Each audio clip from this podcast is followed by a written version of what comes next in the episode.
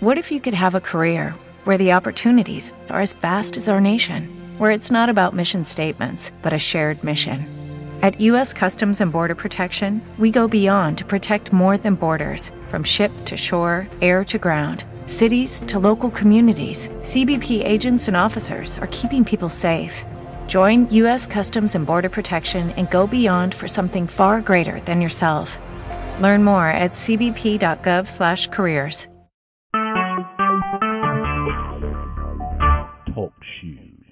Recorded live.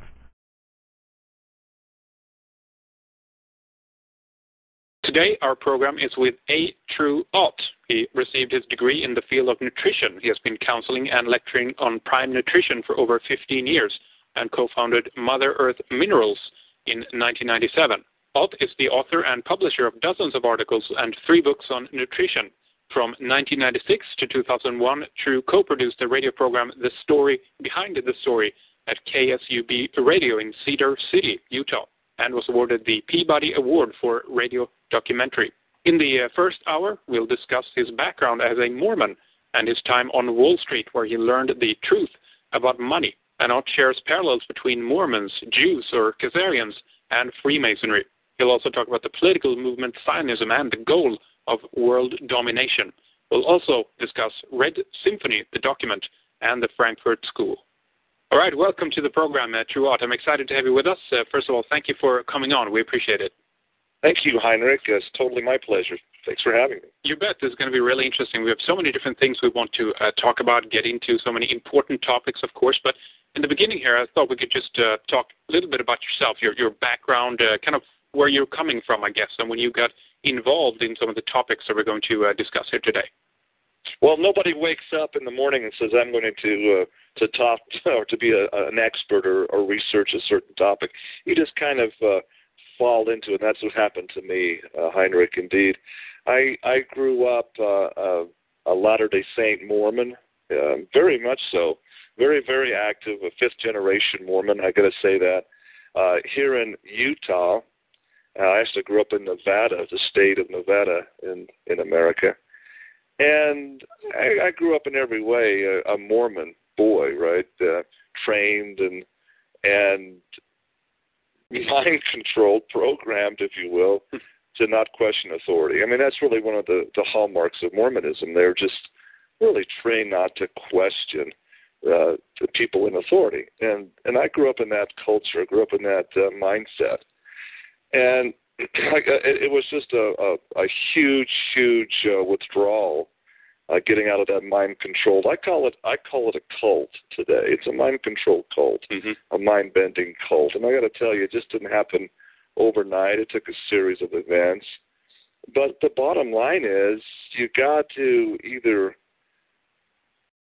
stand for truth, honor, and integrity. I mean, if you uncover a huge lie, I, I, I submit you just can't continue to be a part of that. I, I completely uh, got a clear picture, a hundred percent clear picture of the fraud, the the hoax, the lie that is Mormonism.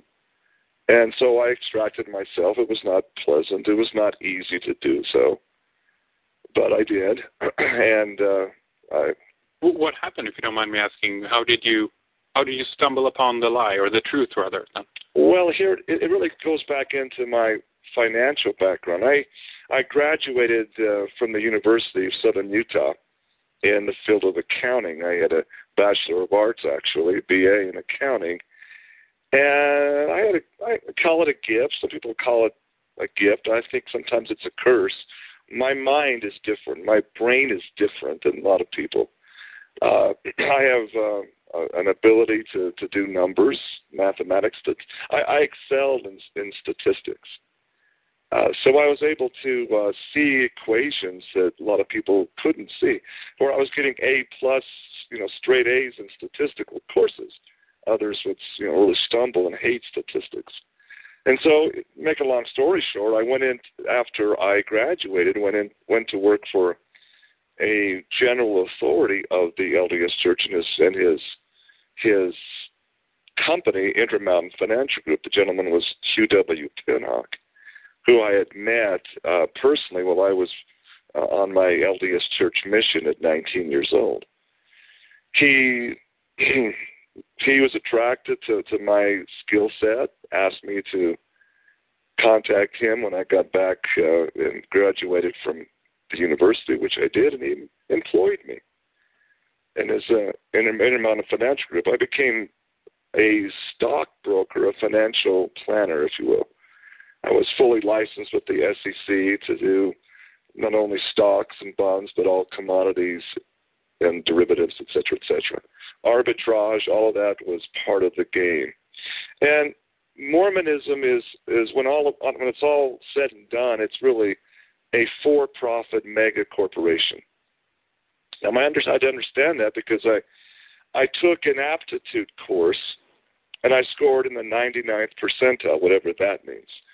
One one percent uh, of the people taking the test had were had financial aptitude, and so they awarded me a six-week scholarship to Wall Street, to New York City. And basically, they we were I was there with about 24, 25 other one percenters, right? Mm-hmm. And we were basically given the key to the city. For six weeks, we were put up in the penthouse suites of the Marquis Marriott Hotel overlooking Broadway. We went uh, behind the scenes of of the stock exchange, the NYSE. We actually got to ring the bell, which is kind of cool opening the session. We did all this, and we went behind the scenes in the World Trade Center. This is back when the Twin Towers were still standing. I learned all the intricacies of really how the Federal Reserve works. Okay, really, we did. We had no money. We actually sat at the feet of Federal Reserve Chairman Paul Volcker and had a, a 45 minute question and answer session with him. Uh, another another gentleman was John Volcker, the top executive of Citibank, who just flat out told us the realities of what the money system was. And I'm sitting here as a young, naive Mormon lad, not really understanding that all around me were 23 other Jews. They were Jews. I got to just say what it is. Sure. And uh, they used language and terminology that I frankly was not familiar with since I'm not part of their synagogue. Uh, terms like goy and goyim and, and other such terms. But I got to tell you, it uh, was stunning because I left that six weeks with uh, with with with the shocking sense of you know things are not what they seem to be completely and totally. Volcker said that it was just a matter of time before the United States dollar would would be pulled. There would be no more dollars per se. There would be just be electronic currencies. And he didn't know when that day would be. Says it may not even be in my lifetime. But make no mistake, it will happen. He explained. So you're you're saying that obviously that the people who are invited into uh, the club early on are taught the full story. These uh, younglings, if you will, actually uh, get told the, the, the full score about the, the lie of the money system. Is it isn't that kind of risky though? Considering well, you're one who's speaking out about it now, of course, but I'm surprised they would do that. Uh, well, they do that, but they understand. You have to understand they are. They refer to themselves as the chosen ones. Now, the Mormon Church are also an appendage of the chosen ones. That's what led me out of the church. You say, I, I said, wait a minute, chosen ones of who? mm You see, uh, and that's this is all a smoke and mirrors hoax, and it's a grand designed Heinrich.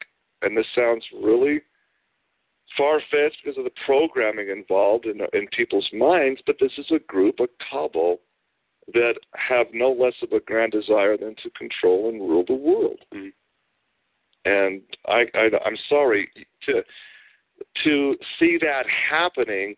You have to sacrifice something on their altar, and that something is freedom of expression, freedom of individualism, freedom of the human uh, being to find him or herself, period, regardless of your race, your creed, your nationality. Something has to be sacrificed, and that is what is to be sacrificed individualism, freedom. I had to make a choice. You see. And um, by the way, do you recall uh, anyone else who was with you at the time? Do you recall any other folks who today might be, be more known, if I put it that way?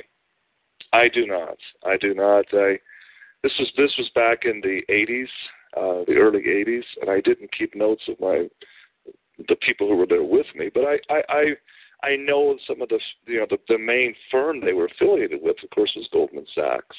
We we went into Goldman Sachs there in Brooklyn and and had a lot of our training there in Goldman Sachs, and they were associates of Goldman's. Yeah, well, no, no big surprise there. And and if we for a moment talk about um, you know Mormonism, the uh, LDS Church, uh, Romney almost got in. I, I've heard from some uh, uh, you know people who critique Mormonism that it's referred to as a kind of a pseudo Masonic cult, almost like you said as well. But would you say that that's that that's true? That there's a lot of Masonic um, things lent into Mormonism? Well, yeah, that's part of my whole study. And you know, before I before I made the the conscious decision to exit Mormonism, I had to make sure I was right. I I like what Abraham Lincoln said: make sure you're right, then press forward.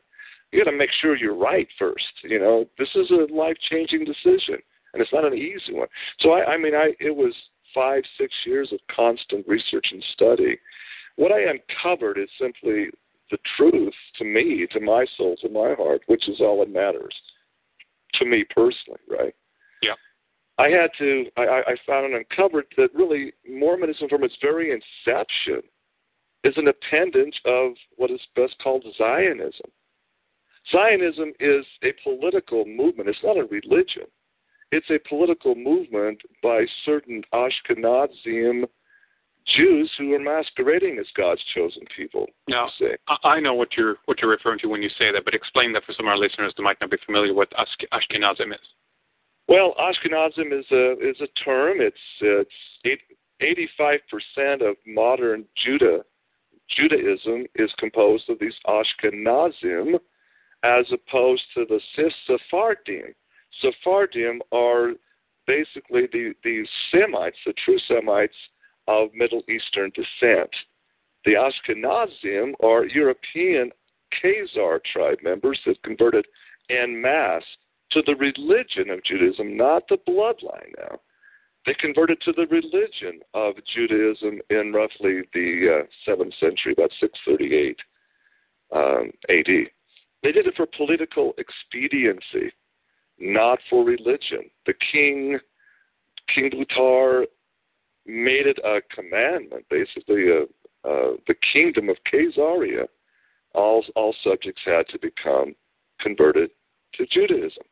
Now, that's the, the, the deep, dark secret that they hate to get out there. I found, boy, when you start talking about that, holy cow, you really get their, their, they get upset at you for that. But it's the truth. It's not being anti Semitical, it's not being hateful, it's just declaring the truth. Even even some of the the own the Jewish rabbis and scholars absolutely admit that that's the truth. It's in the it's in the Judaic Encyclopedia. They're, it's in their own writings. They just don't want the goy, the Christians, to understand that. Do you think that there's an internal struggle uh, within the community then of, of those who are of Sephardic descent and those who are Ashkenazim or, or Khazarians?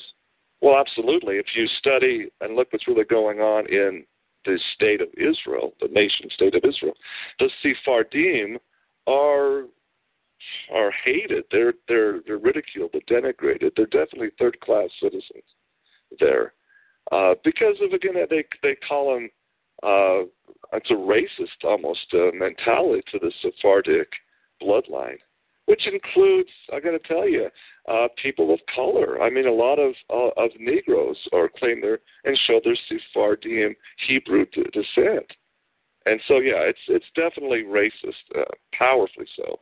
Well, I, I remember hearing about the Beta Israelites, the Ethiopian Jews, for many years, and the, how how deeply suppressed they were. Absolutely. Many of them are wiped out. I mean, it's talk about genocide. See, and this is a, again a global hoax of again for the for the desire of world domination. The ancestry of the Khazars by the way, if you follow their anthropology, you see they come from the Hittite nation, which uh, intermarried with the descendants of Esau, the biblical Esau, which sold his birthright for a mess of pottage. And then went on to make an eternal covenant, not with the God of the universe, you know, the, the, the true God, but the prince of this world, which is Lucifer, which is Satan. So, I mean, it's very, very much is a spiritual conquest going on here, too.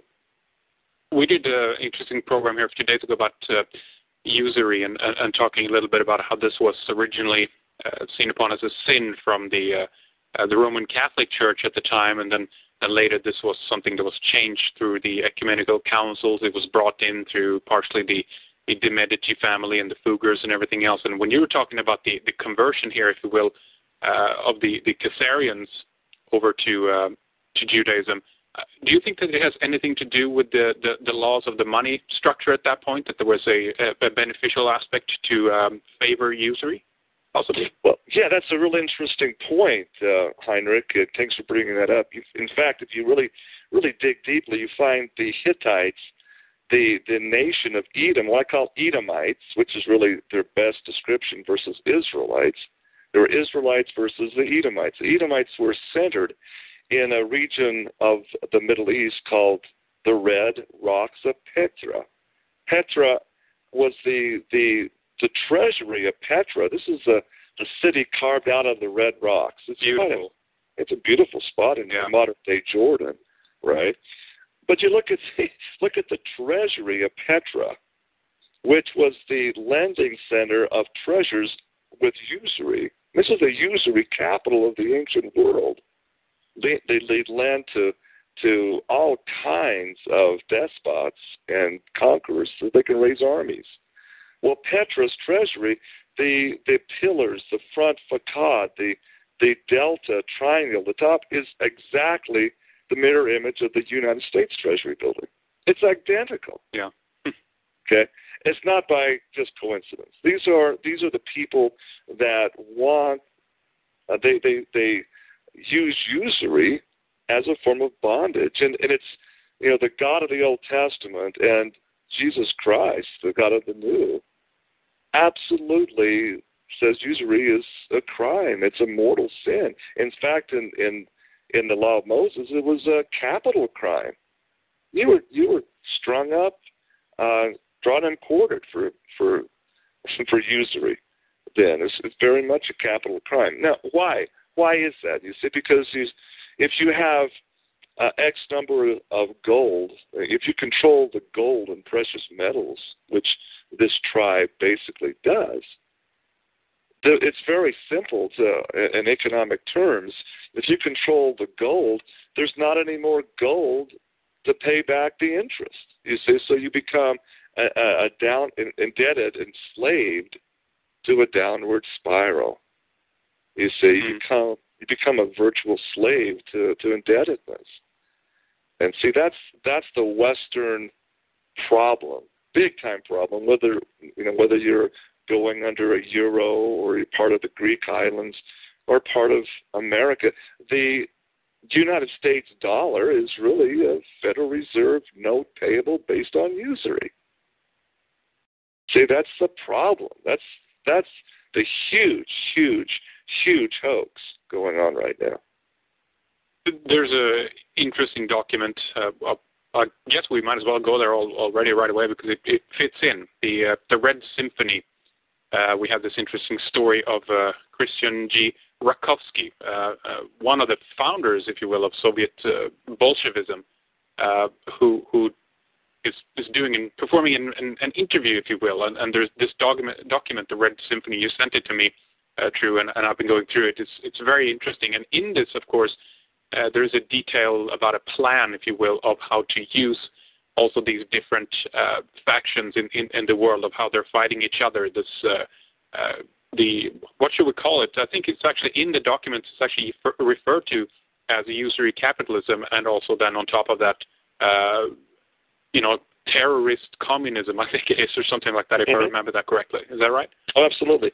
Uh, listeners have got to understand and realize that when you hear the word communism, you've got to really understand it is a a, Jewish invention. I mean, without these uh, atheistic uh, uh, Ashkenazis, there would not be world communism. It is, you know, Karl Mordecai Marx is a Jewish thinker who, and the whole concept of communism is, you know, the antithesis of what freedom, what we're talking about here. Now they use different words and terms, of course. Progressive, they like to call them being progressive now. Not even so much liberal, but it's still the same thing. It's it's taking the wealth, really the individuality of, of human beings, taking from the haves who build and giving it to the have-nots. And the people that do that are the ones that profit from it, that they get rich by it. That's the ultimate reality of it. Now, so the Red Symphony, yeah, they talk about uh, terrorist communism. That's who they are. That is who they are, and they but they also control the other side of the Hegelian dialectic, which is usury capital. Absolutely, they control both. Of, them. they're both tools of this elite group, this secret society. Call them whatever you want to call them. The Illuminati is one. The Frankfurt School is another, perhaps. But they are all really the same head of the beast. Okay.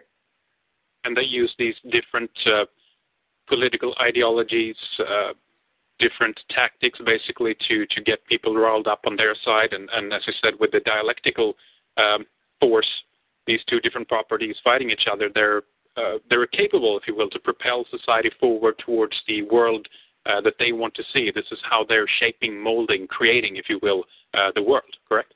Absolutely. That's the whole thing of the Red Symphony. It's called so because it's it's like you know there's there's different individual part. Many times it's compartmentalized. You're reading you're reading a, a script, if you will, a, a, a line of music, and you're tooting away on your horn or you're playing your violin or your cello whatever you're doing, in that way it's compartmentalized, and you really don't care what the other uh, instrument groups are doing.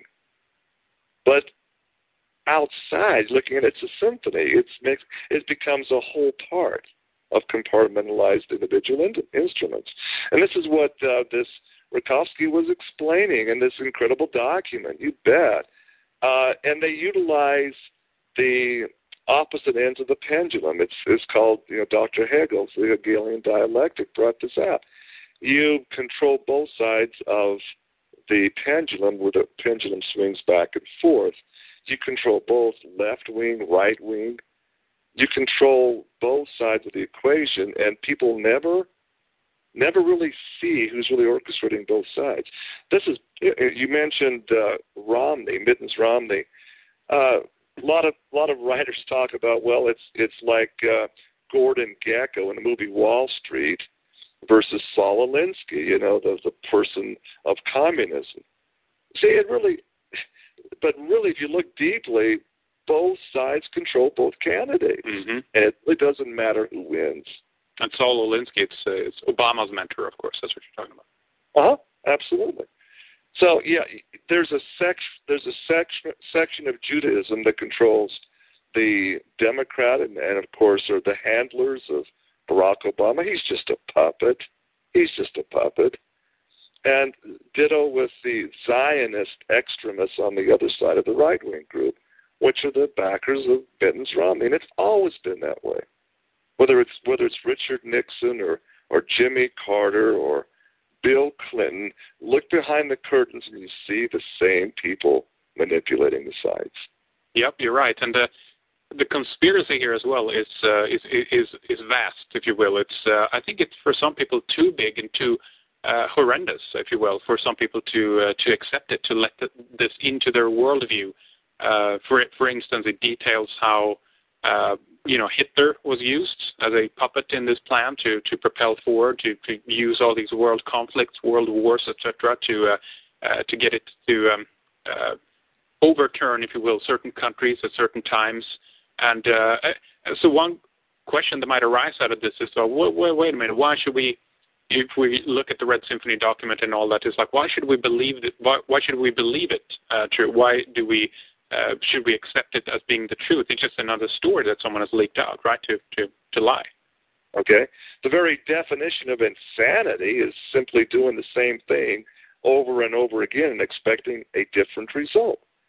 You know, we've been on uh, here in America. We've been oh, we got to get some conservative Republicans uh, that really stand for God, country, and and patriotism into Congress, and and so the Tea Party movement is is is born.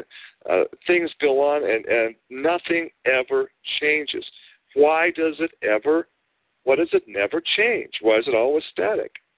This, the answer is because nobody is pulling the curtains away and showing the Jews that are responsible for it. These Edomites, these Ashkenazim. I don't even want to call, call them Jews because really they're not Jews. They are usurpers of that title.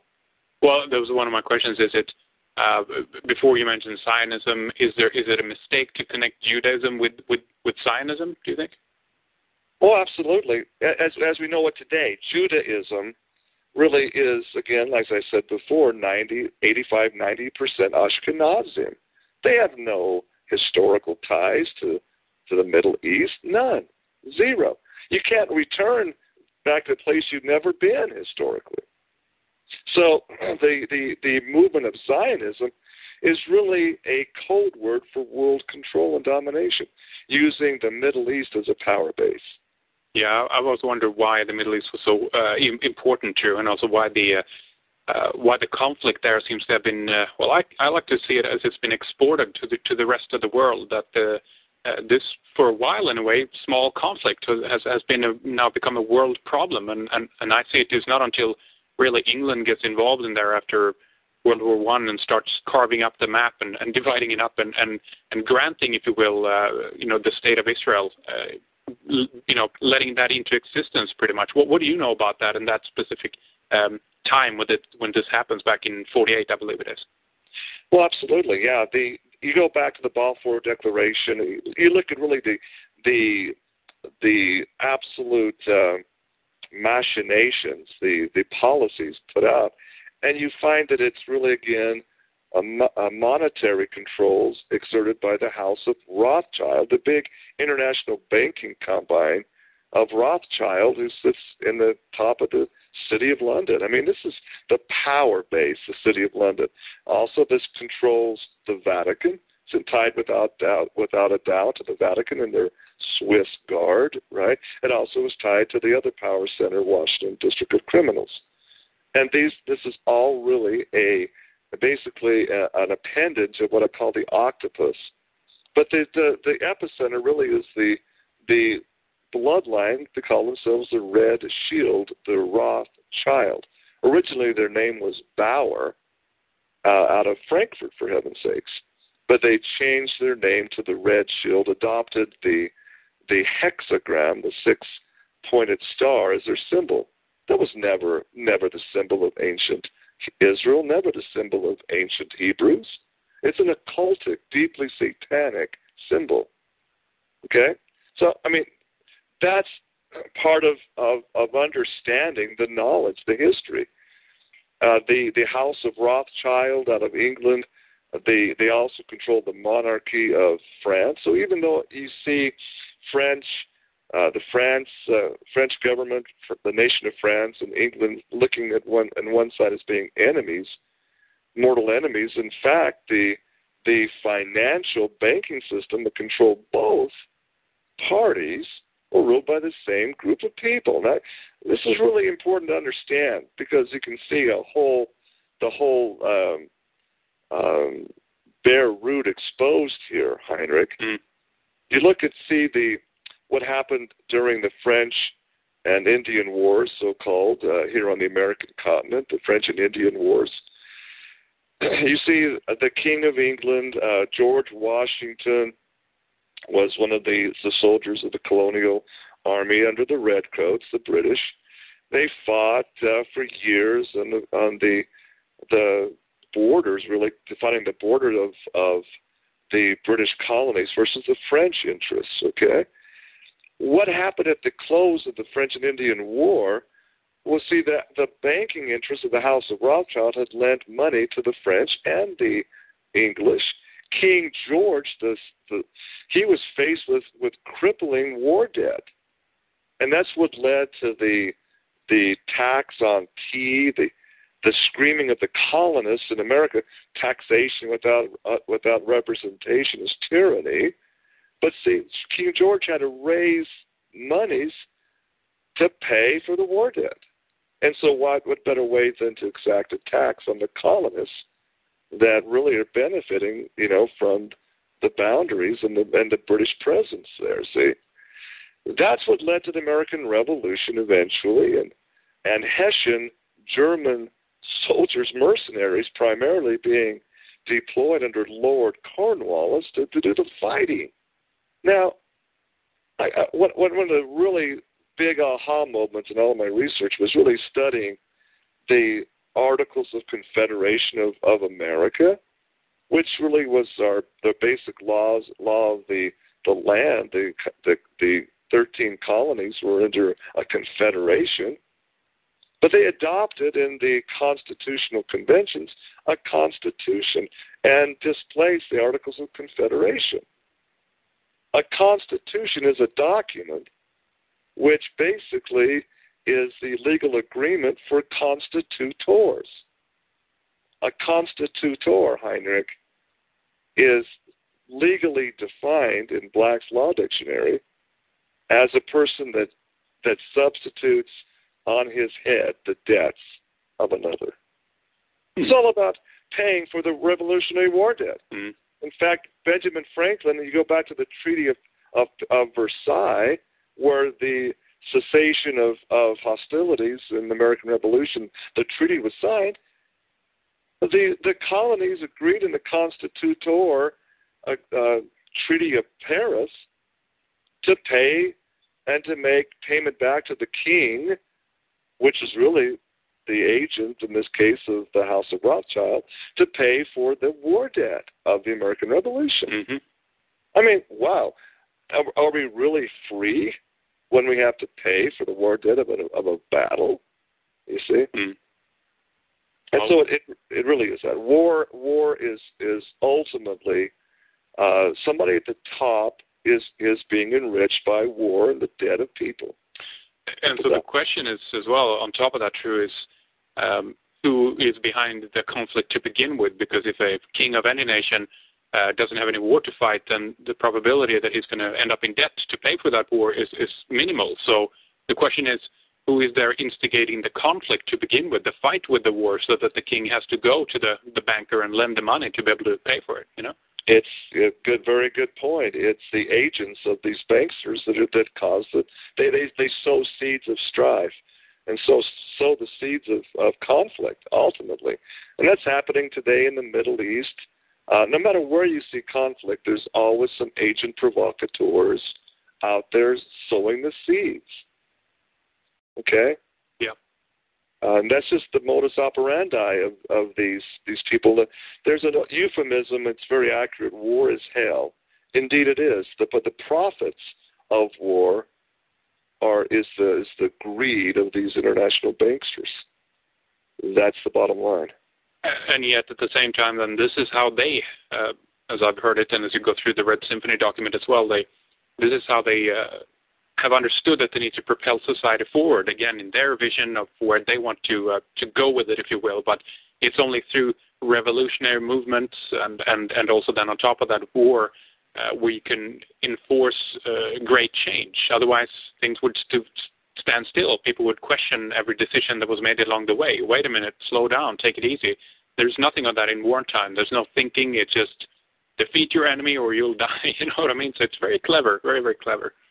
Oh, indeed, and and and the the documentation I uncovered of the American uh, Civil War. I mean, you got the South being agitated and financed by agents of the French government. You see again uh, the the the manipulation of these banksters of international commerce that really it, it really really uh, uh, slavery was an appendage of the real problems being agitated to cause this, the civil war and and and Tsar Nicholas of Russia for heaven's sakes his his secret police had uncovered documentation in the in these royal courts of bankers, which he delivered uh, to Secretary of State Seward under Abraham Lincoln.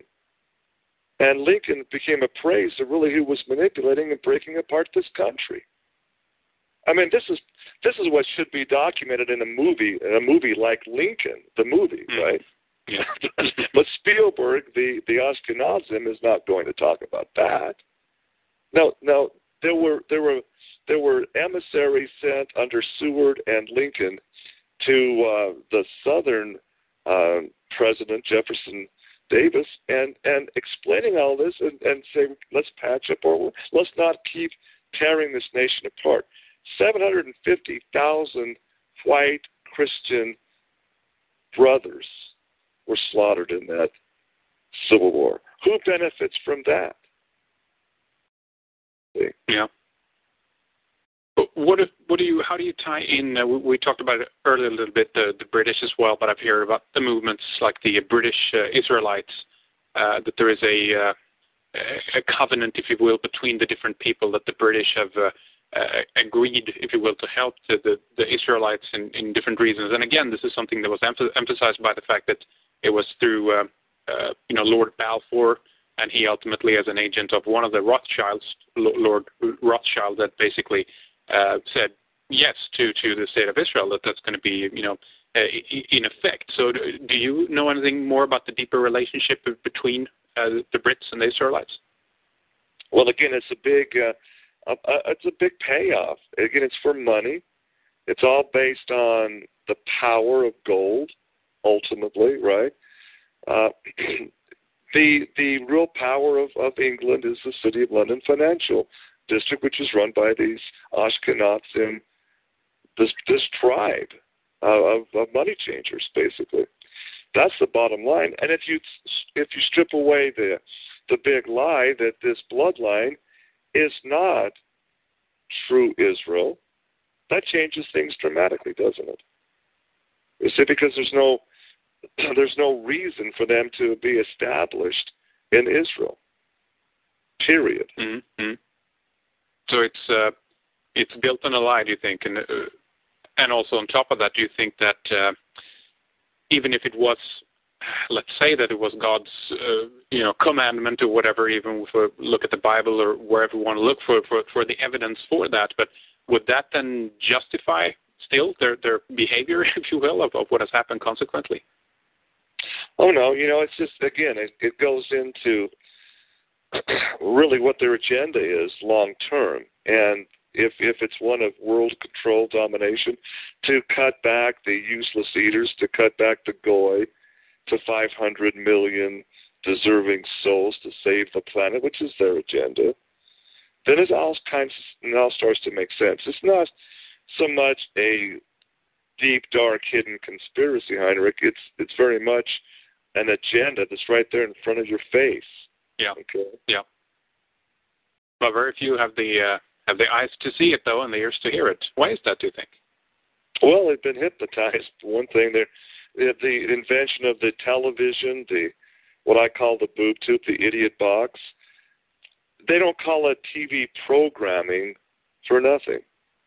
Okay, and look at the history of of television, the waves waves in which it it operates, the flickering screen. It absolutely does put your mind, your brain into a an altered state of consciousness. There's no doubt whatsoever about that. Okay. you take a video camera and take a picture of a, of a television screen and play it back. You can see on the video, you see the flashing screen it uh, affects your frontal lobes of your brain. It alters your your conscious level. And people are just flat out modern day under a mass hypnosis. I got to tell you, that's just that's just my own research on that topic, and it's there's a, without a doubt uh, you can prove that by just uh, watching an EKG machine, uh, an EEG, I should say. Mm-hmm uh, people's brain waves are flat out altered after five minutes of television viewing.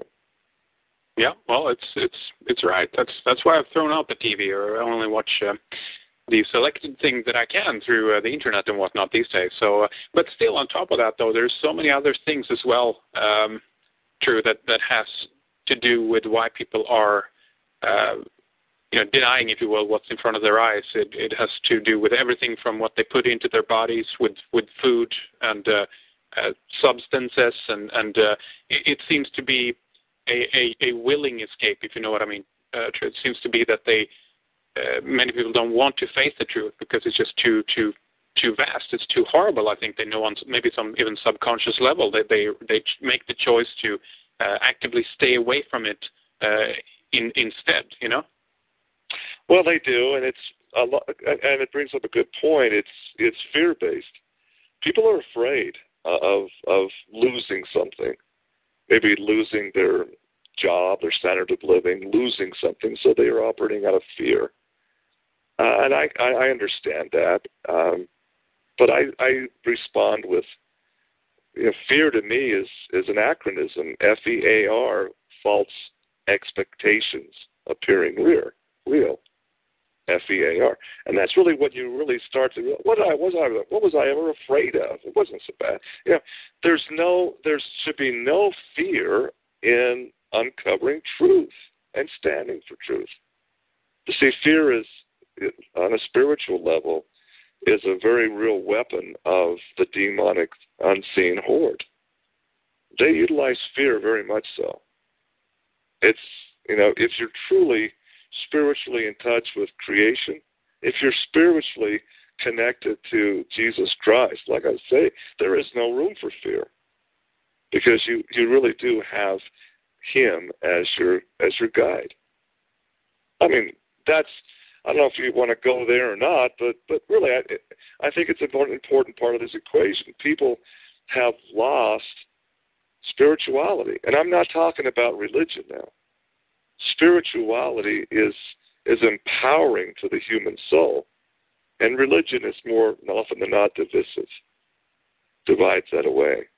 Okay, so we we lose our spiritual connection to source and we're fear based and we're driven to all manner of deceptions and hoaxes becoming real.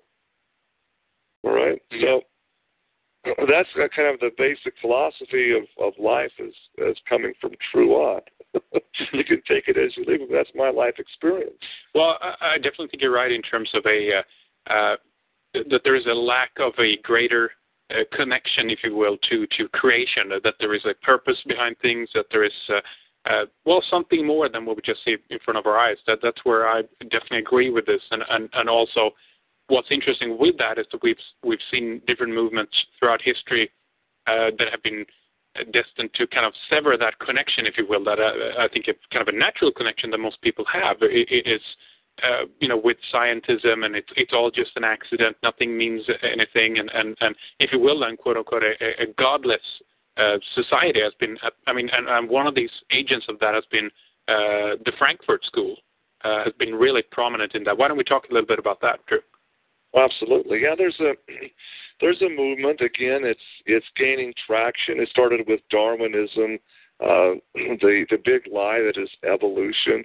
Really, because there's uh, we can talk about that for hours. But but yes, and and part and parcel to that of the Frankfurt School, so called, is is this outgrowth of what's today called transhumanism, the transhumanism movement, which basically, in a nutshell, is declaring that technology answers all questions of spirituality.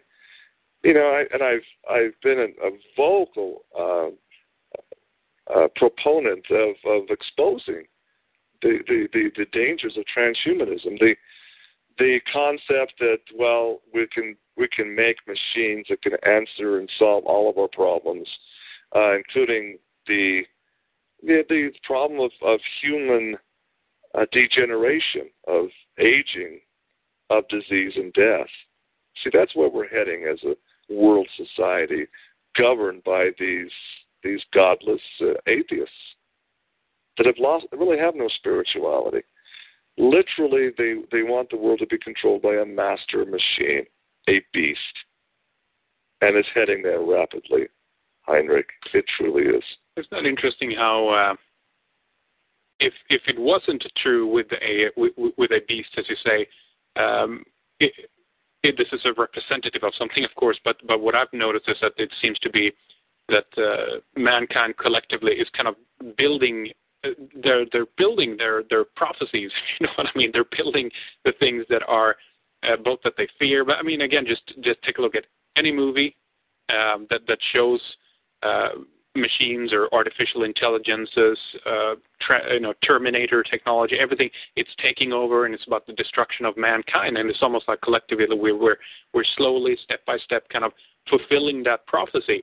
Although the promises of transhumanism is that it will be a, a, a utopia once we once we get there. It will be uh, you know everyone will live forever, and it will be uh, equality and fairness for all. And I think that's one of the, one of the biggest lies that they're selling the, that movement. Well, it goes back to, to the ancient times of the Old Testament. It, it's nothing new under the sun. I mean, it was it was it was a problem during the days of Babylon. It's a problem during the days of Isaiah the prophet. He said in in the book of Isaiah, he wrote, "Can the can the clay on the potter's wheel be greater than the the potter himself? Can the clay rise up to usurp the the person that made it?" And see, that's the that's the very definition of transhumanism. You know, if if humans are just evolved from uh, the the great apes, if we're really, you know, just uh, a, a growth, an outgrowth, you see, of of evolutionary technology, then that's a natural, logical conclusion. But no, some somewhere there, there there's without a doubt intelligent design in our in our DNA structure, our firmament of our cells. Boy, you know, as a as a uh, PhD in nutrition, studying biology and, and photons of light and photon biology, there was absolutely no way this is this is by accident. That that that the incredible complexity of our individual cells on a microscopic level just happened by evolution, not a pond scum. Absolutely no way. You know, it's ridiculous. You couldn't say that this computer sitting on on your desk or your laptop could ever have just evolved by itself. No, it took it took uh, engineering, it took design, it took construction, and yet the cell of the cell of the mitochondria structure, the DNA, the incredible complex or complex in the, the laptop computer.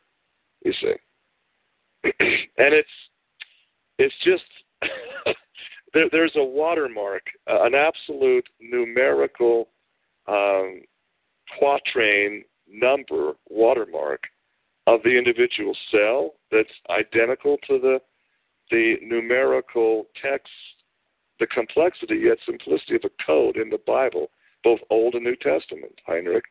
It's the same watermark. It's the same mark of the Creator. It's flat out phenomenal if if we look at um, transhumanism as a as a talk, topic, and if we zoom forward, as as you see it, you can you can go forward as long as you like. And and uh, what do you think that mankind will be turned to, into if this thing is is uh, you know continue to to run without uh, any kind of resistance, if you will? Where's where's this going?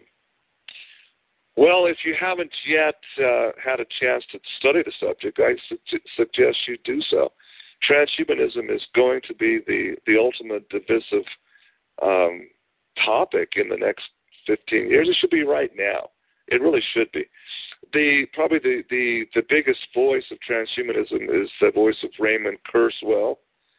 Uh, again, another Edomite, um, uh, Ashkenazim, a- absolutely atheistic when you know his uh, there was a movie put out. You can you could watch it at one time on the internet for free. It's called The Transcendent Man, and it it documents the movement uh, really headed by Kurzweil and other. Brilliant, he's brilliant scientist. I mean, you got to give him credit. I mean, he he's brought the world some amazing technology, and to that I I give him I give him credit. But you got to you can't have it be so dominating that it controls all aspects of society.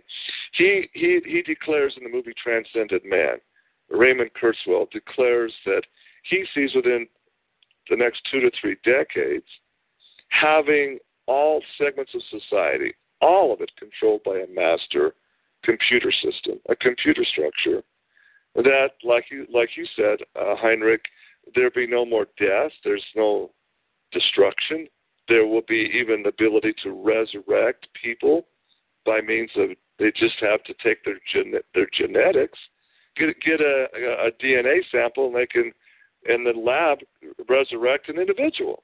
Now, the question becomes in this incredible new world, Mr. Kurzweil, who decides who lives eternally and who is relegated and wiped off the pages of history? You see, who decides? Well, the chosen ones do.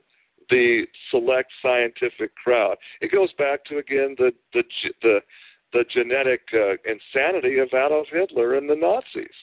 Genes- the, the genetic superiority complex. You see, it becomes who is the useless eaters? Which part of the goyim? You have this 98% that's not Jewish of the world's population.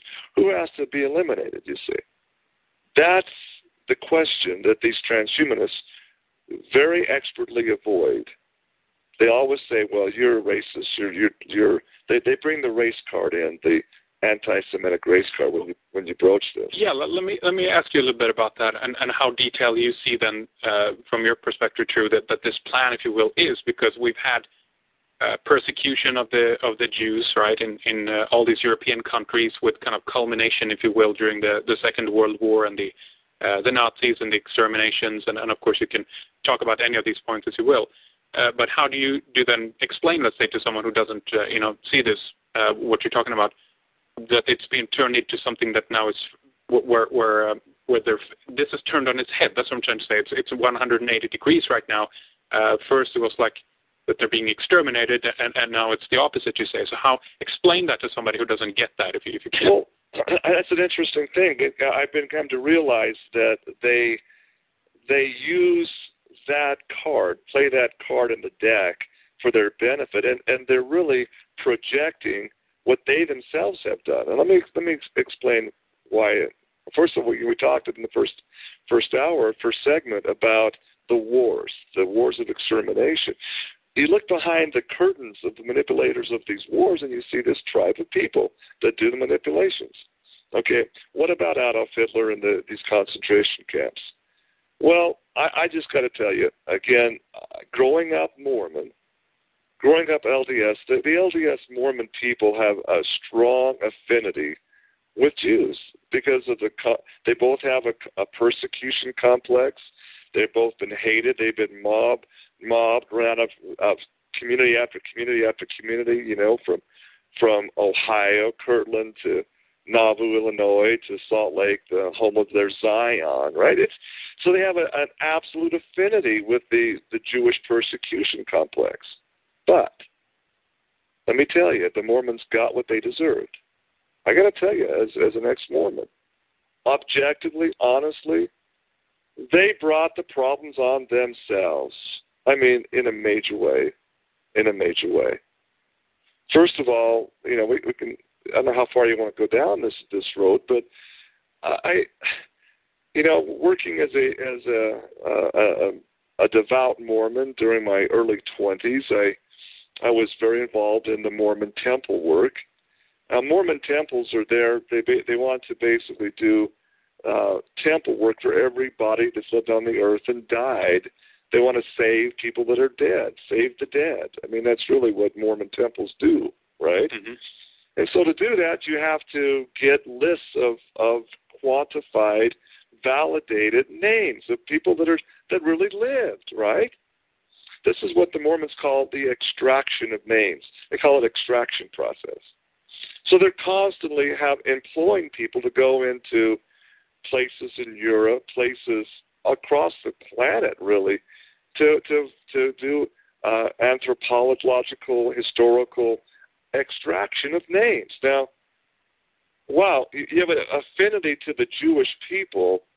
What's what's a great treasure trove of names?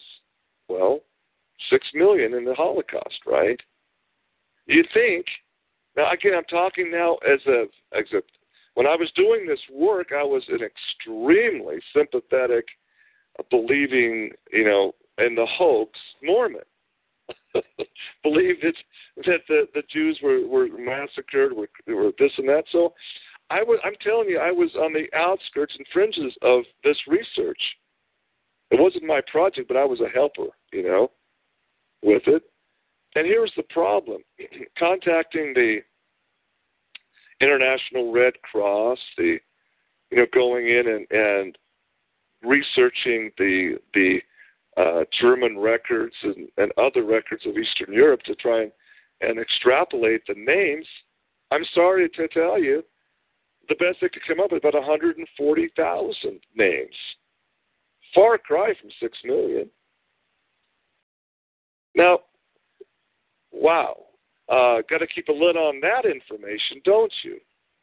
And so you have the the World Congress of, of Organized Judaism screaming bloody murder that you can't have Mormons baptizing Jews in the temples.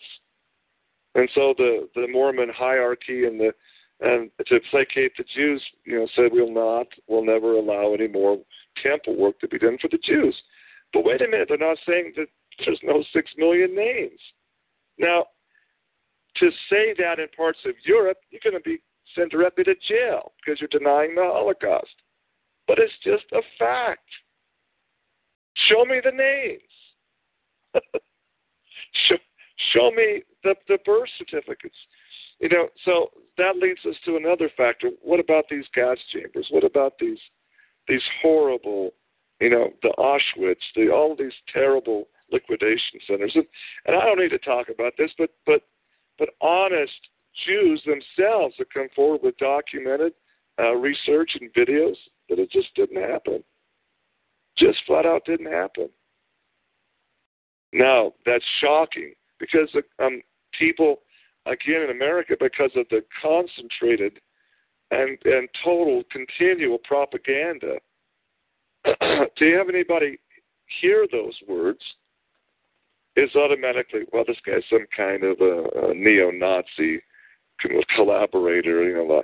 But but I'm just telling you, I'm just I'm just saying what I've experienced myself. Sure. Well, so, we're, we're we're listening to you, as you said, from your perspective. That's what we like to do here. We, we invite different people to um, to talk about their work, their research, what they found out, and, and and I understand as well. At the same time, this will be default problematic for many people. It's uh, uh, many people who are Jewish, obviously, will be upset and uh, angry at you for this. You know, that's just. Well, you know, Heinrich, let, us put it in perspective. Man, 140,000 people liquidated or killed. That's tragic. I don't care how you slice it. It's wrong. Okay? The whole thing, the whole tragedy of World War II is flat out wrong. Okay? But see, nobody, nobody in the media, which is controlled by this group of people, see, nobody's talking about the firebombing of Dresden, where 500,000 Christian, white Christians were incinerated. We're, we're not, this is a hospital city, a, a city of refuge, a city of peace. There was no armaments. This was a bombing that didn't need to happen, but was orchestrated and, and terrible tragedy. That's to me is a real Holocaust. Holocaust is death in the fiery flames. Well, tell that to you know see the pictures of Dresden, Germany. How about the the 45 million white Christians massacred by the Bolshevik uh, policies of of the Soviet Union and, mm. and Russia? Yeah, yeah. Nobody's talking about 45 million. What about the Armenian people? Yeah. The the Christians of Armenia that were systematically slaughtered by the millions. See, I, I, what you're saying here is that there is a very uh, an unbalanced uh, historical um, uh, review going on. That's what you're saying, and Absolutely. also the other side that there's not much uh, mentioning of the of the others. You're talking about how how the Holocaust has been has been used, uh, if you will, for historical uh, purposes, or, or, or for how to you use it in such a way so that you can steer history in a certain direction. Is that what you're saying? Absolutely, and you go back into looking at the history of the the movement, uh, the the the Jews of, of Eastern Europe, these Ashkenazim, they were put into what's called the Pale of Settlement. Those who are living outside the Pale uh, were you know, they were active. They wanted to to promote the Zionistic uh, the Zionism in their prayer books. They wanted to promote a Zionism movement. Now, largely the the the resident Ashkenazim Jews of Poland, Hungary, uh, modern day Czechoslovakia. In 1819, there was a mass Jewish conference held in Germany, in Hamburg, Germany. And I've re- reviewed this uh, this mass conference. It, it stretched over days. Okay, the whole debate topic basically was that of Zionism. Now they they took a vote. They were democratic in their process. The the rabbis and representatives of, of modern day Judaism, they voted, in, and the Zionism uh, concept was was dramatically voted down. They they voted to, to to take it out of their prayer books. They would no longer have returning to Israel as their goal because they all knew they weren't from that region. They knew that their roots go back right there in that Pale Settlement region, and they just wanted to live in peace. They have no no no hegemony uh, hegemony uh, concepts. They wanted just to live their lives in peace. It was voted down. Now you get uh, the exodus at that point in time of the strongly rabid extremist Zionists of, within the within this tribe of Judah, as they call themselves. They they went to uh, places west. They settled up in in uh, in England, the United Kingdom. Many, the majority of them left for America, and they became settled in New York City primarily. This is the the basic core, and these were these were wealthy, quite wealthy Jews that controlled a lot of money, a lot of bank accounts. Okay, now you look at the the the bloodlines, the, the what I was what I found was interesting the the names of the hundred or so thousand that were extracted. You look at them closely, and they are the leadership, the the relatives of the leaders of the most rabid anti-Zionists in Europe. Isn't that just interesting? Hmm. No, it's just interesting. Now, in a, in a little while here, uh, True, we're going to take a, a, little break and continue to talk more. The, let's, let's talk about two more points, and then we can take a little break. I want to hear what your website is and stuff like that as well. But it, in your view, is there, is, there, is, is it a mistake to to generalize um, that you know all who are Jewish are, or if you will, quote unquote, in on this? Sometimes use the term Jewish, then Ashkenazim and Zionist. And is there is there distinction that should be made here? Do you think? Oh, absolutely. And and there's a I, am glad you brought that out because I, I say this in my radio show all the time. I, that's why I don't like to use the term Jew because there are, I, I would say, the vast majority of, of Jewish people are good people, are, are great people, good Americans, uh, good uh, uh, Swiss people, whatever. It's not the the name itself that should distinguish them. It really isn't. Uh, it's sadly the segments, the the Zionist segment, its political movement, the communist segment that we need to focus on, not not uh, casting um, aspersions on on all people of that that race because they're not all. I don't think they're all involved. Just like just like not all Mormons are involved in what's going on in Mormonism. Yeah, I, I've heard from some researchers also that says that the uh, uh, the Jewish people have been used by families like the Rothschilds. Uh, they use the Jewish people like a shield, almost, if you will, to protect themselves behind and to advance their agenda with the uh, with the aid of, of the Jewish people. What do you think about that?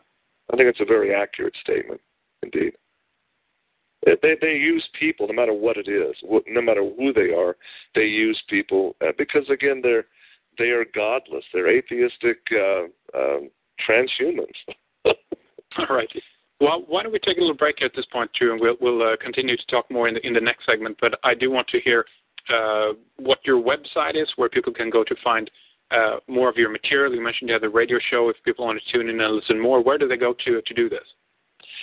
Well, I broadcast on the Micro Effect radio network. It's the Micro Effect. Uh, and it's uh, it's, it's got a good little network. They have micro broadcasters across the world that pick it up on KU band radio. Also, my blog is just uh, www.atrue,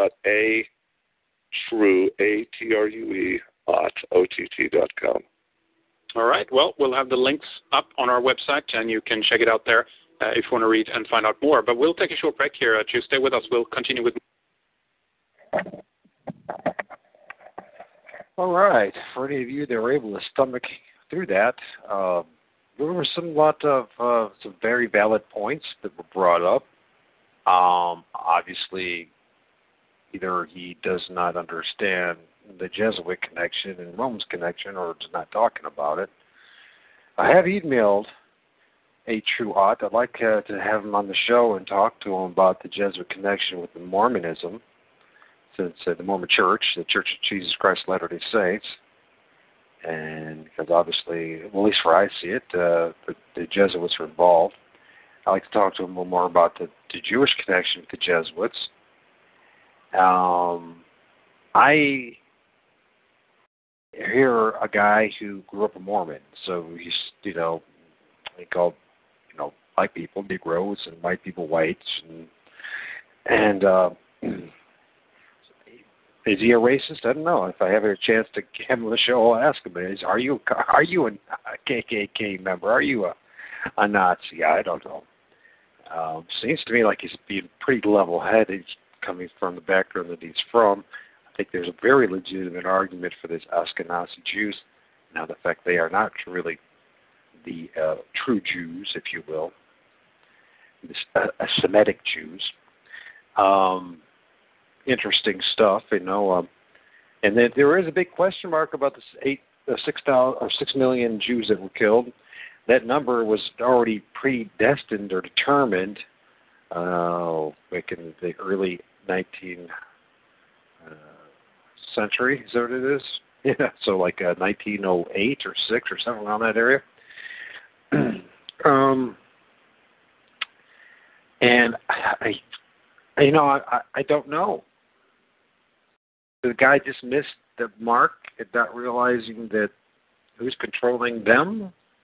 You know, we hear see all this, you know, the Jews, the Jews, the Jews, and they have their their front group, the Jews, and running these, whether it's the media or the bankings. But then there's Rome, and there's the uh, Jesuits and the Vatican, and how they seem to be manipulating them. I, I don't believe the Jews run the world. I don't know if he does or not. I know that's what he was talking about. So, you might ask yourself, why am I doing this? and I think it's very, I think it's healthy to have a balanced approach to what's going on. Because the mystery Babylon is greater than even the Jesuits. I'm discovering it's it's more than Jews, more than Islam, more than uh, the Mormons. They're all linked together on this. and we know through Scripture that the, the dragon gives its power when it comes out of Rome. And we look at Judeo Christianity, and it's not a true form of, at least, it's not what you find in the Bible. And uh, but Judeo Christianity can be not only the Jesuits, not only Rome, not only the Vatican, not only Roman Catholicism, but also uh, these Ashkenazi Jews, Mormons, uh, mostly apostate Christian churches out there. so I think it was worthy of hearing. I think uh, it's a way, an opportunity once again to use some discernment, uh, to hear somebody from his side, and to um, fill in the, the dots and the things that uh, you know things that he's missing as far as big picture goes. Well, once again, why is this so important to me? At least uh, it's because to, to see the big picture and that how uh, not only banking but religion itself, false religion, um, uh, false science, false uh, medicine, false everything. It seems to be all this is what Satan's using. He's using all these different uh, tools, his power at, at his disposal to deceive the elect. And um, I don't know how important it is to convince him about the Jesuits or not. I don't know how you, if you're seriously st- studying, how you cannot see the connection. But then again, a lot of people don't. They they, they stay stuck where they're at. Maybe I'm stuck. I don't know. maybe I'm, I'm too stuck on the Jesuits, too stuck in Rome, and I should be willing to spend a little more time focusing on uh, this Talmudic Jew element because it is there. I mean, we when I look at the Supreme Court one again, once again, I see three Supreme Court justices, and six of them are Roman Catholic, Jesuits, and um, three are Jews, most likely Ashkenazi Jews. In fact, it's a pretty safe bet. So they seem to be really the, the, the driving force behind a lot of this as far as politics goes. And then, of course, you've got corporate America, uh, the fascist corporate America. But, you know, are they just tools themselves for this? I personally think religion has a big thing to do with this, the way the world is. And I think that they want to create a one world religion, a Luciferian religion, and people like myself would just be eliminated. and, uh, oh well you know, if God's going to allow them to have this one world religion and this transhumanism and everything else that goes along with it, do I really want to be around and witness it? Not really. I'd rather just go rest and, and go see my my Savior. Hopefully, I can. Hopefully, He has a place for me. I, I believe so. I have faith in Him. So, He said, if the you know, then we come to the Father through Jesus Christ, His Son. So, yes, that's where my hope lies. To lie in, in humanity. And uh, I have personally, the irony in all this is, is that my own life, I've had experience with Roman Catholicism and Judaism. I come from a community where it's predominantly that. Um, yeah, I know what it's like to be discriminated against myself by these two groups. So, what do you do? Except bring up the truth and uh, let the chips fall where they may. Um, I hope people who hear this understand the course of action I'm taking here. And uh, I know a lot of people say, well, I just want to hear about the Jesuits, or I just want to hear about the Jews, or I just want to hear about this or that. Well, the picture is very big, and the deception is very uh, broad. And um, it's just one more example of if you're a true follower of Christ, uh, not getting involved in politics, not getting involved in all these sides, not getting involved in the Hegelian dialect, and just focusing on the truth, the Lord and Savior Jesus Christ. So maybe that's what I should do some more this week. So reading the Word of God and do some study and research on that. So, but I was interested in. I, I'm still interested in meeting this or talking to this gentleman. He seems very intelligent, or at least he's like did some research and he recognizes a big chunk of the picture. I don't think he. I think it's hard for people to really get to that next level and say, you know what, what Rome, Roman Catholics, what? I think something happened with the um, the upheaval for the Reformation and prior to that also with the what was going on to the Jews in Europe, Western Europe, and how many of them joined the Roman Catholic Church, not because they really wanted to, but because they were forced to, and so they figured out a way what to do as far as to infiltrate the church for the the hierarchy, because obviously they figured out, as many people I'm sure have over the years, that the problem has always been with the Roman Catholic Church is at the hierarchy, the level of the papacy, and um, that they could infiltrate that and do their bidding and, and take over, which clearly that's what they've done. That they uh, would have a chance to change the direction of history in more favor of their group of people. and uh, I just part of the problem is that you and I just don't think like these people, but we need to understand how they think somehow. So obviously, money They've understand usury is a very powerful tool to cripple and, and, and crush people, individuals, and nations. That has happened to me and everyone else I know. I did nothing wrong. Did nothing. They'll try to tell me I did something wrong. They'll try to tell you that you did something wrong, and they'll use their usury system and their politics and their uh, governments and their military and, and all the other corrupt folks and their priestcraft craft and their sorcery to do what they're going to do to us, what they always have done. I'm not here to offer fear. I'm just saying this is a reality, and um, putting our heads in the sand isn't going to solve it. The only thing that's ever going to make any kind of difference, this is getting right with God, the true living God, our Lord Savior Jesus Christ. That doesn't mean that the course of history is necessarily going to change, but at least we have eternal life with Him. And uh, and then as far as making changes go, you how do you make changes by going into the system? I've heard one group after another say that's the way to do it, and I see one group after another now for 40, you know, well, since I've been paying attention for at least 30 years, that it doesn't work. What happens? Is those groups just get usurped to get a little bit of something, uh, maybe a little couple pennies to the dollar of their efforts. Maybe give a nice, uh, make it look like there's something's been accomplished and done, but in reality, nothing's been done.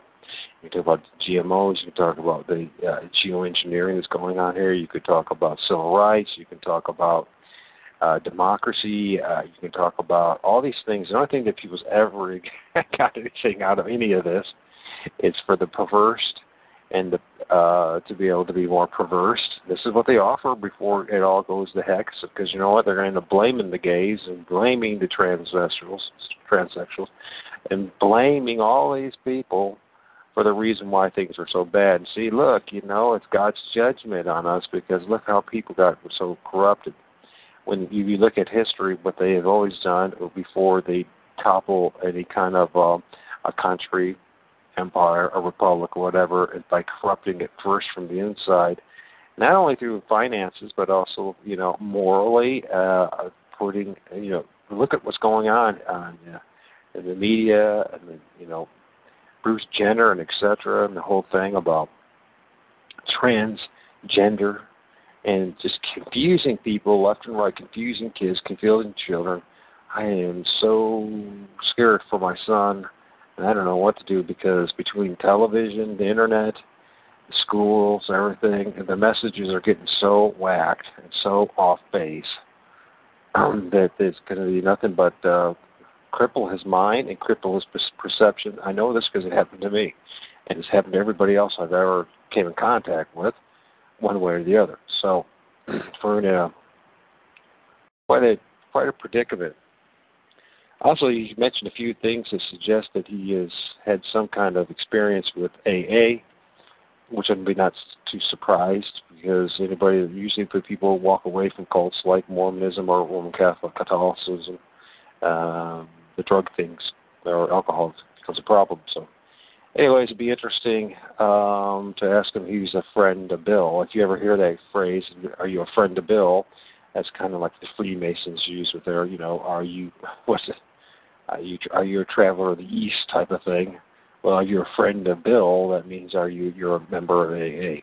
That's not a knock of anything like that. And this whole anonymous thing about A, it's all about training, conditioning people, a low level uh, secret society, if you will, of uh, uh, we talk about AA and this whole what it does really with the 12 steps, um, the uh, anonymous part, the whole um, secretiveness of it, the whole by protecting one's anonymity, which is a bunch of B at this point because everybody and their mother has some kind of addiction in this country, so it's ridiculous. But you know what? Those that are good at it, good at persuasion, good at art, the art uh, of persuasion, of being secret, of being quiet, eventually end up a lot of them end up being Freemasons. Freemasonry is really plus you know the spiritual formation and, and spiritual exercises. They're basically this, the twelve steps are based on. So, ain't it a tough life? This world's really bad when I say the world, I'm talking about humanity. I'm not talking about nature itself. I mean, you know, the weather and everything, and the, the climate and all that. It's very tough. But I think part of it is also God's judgment of God upon mankind. Um, and I just think that we're wicked. We're bad. We are bad. Without the Spirit of God in us, the Spirit of Christ in us, we cannot do right. We like to fool ourselves from doing that. We like to think we're doing something good. We like to do our little community service thing. But in truth, we're not doing it for what's right. We're just doing it for our own egos and for our own self gratification. And look at us. Many people do it just so they can get their diploma or if there's some kind of recognition so they can climb up the ladder. And you look at Freemasonry or uh, Roman Catholicism, the Jesuits, the Jews, the Mormons, all these people, they don't, they're not too serious. Now, there are people in it that are serious. There's really some good people. Christ, you know, I believe they're God's children that are really trying to do the right thing, but they're being exploited. And for every one person that's really legitimately trying to do the right thing, there's a hundred people that aren't. They're just pretending. So, you know, the fact of the matter is, even humanity is debased, corrupt, reprobate without God. What happens? No problem stealing, no problem exercising usury, no problem becoming a transsexual, no problem or transvestite, no problem becoming a homosexual, no problem pedophilia, no problem having sex with an animal. It really does get that bad, folks.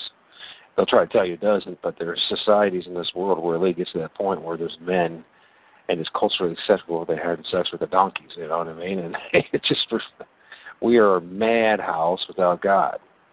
Now, see, we've learned how to package ourselves in a way with our NLP smiles, smiling like Cheshire cats, and on pretty grins and being pretty and beautiful and seductive to each other, and uh, with our Freemasonic suits, with our inverted um, obelisk hanging from our neck pointing to our genitals, or the women, and they're of course they're really tight, you know, pants. It's just getting worse, worse, worse. Just becoming absolutely like the thing to do right now. It doesn't matter Christian now, whoever you are, what background you are. Everyone's wearing these really tight kind of whatever they're called. I don't know. I don't pay attention, but I do notice when I go out that I mean, whether they're 50 years old or they're 15, they're all wearing these tight pants. And I'm like, you know, I guess maybe because my age too. Maybe if I was a teenage boy, it'd be wow, this is really great. But for me, I look at it and I look at the most. They look ridiculous. The women do.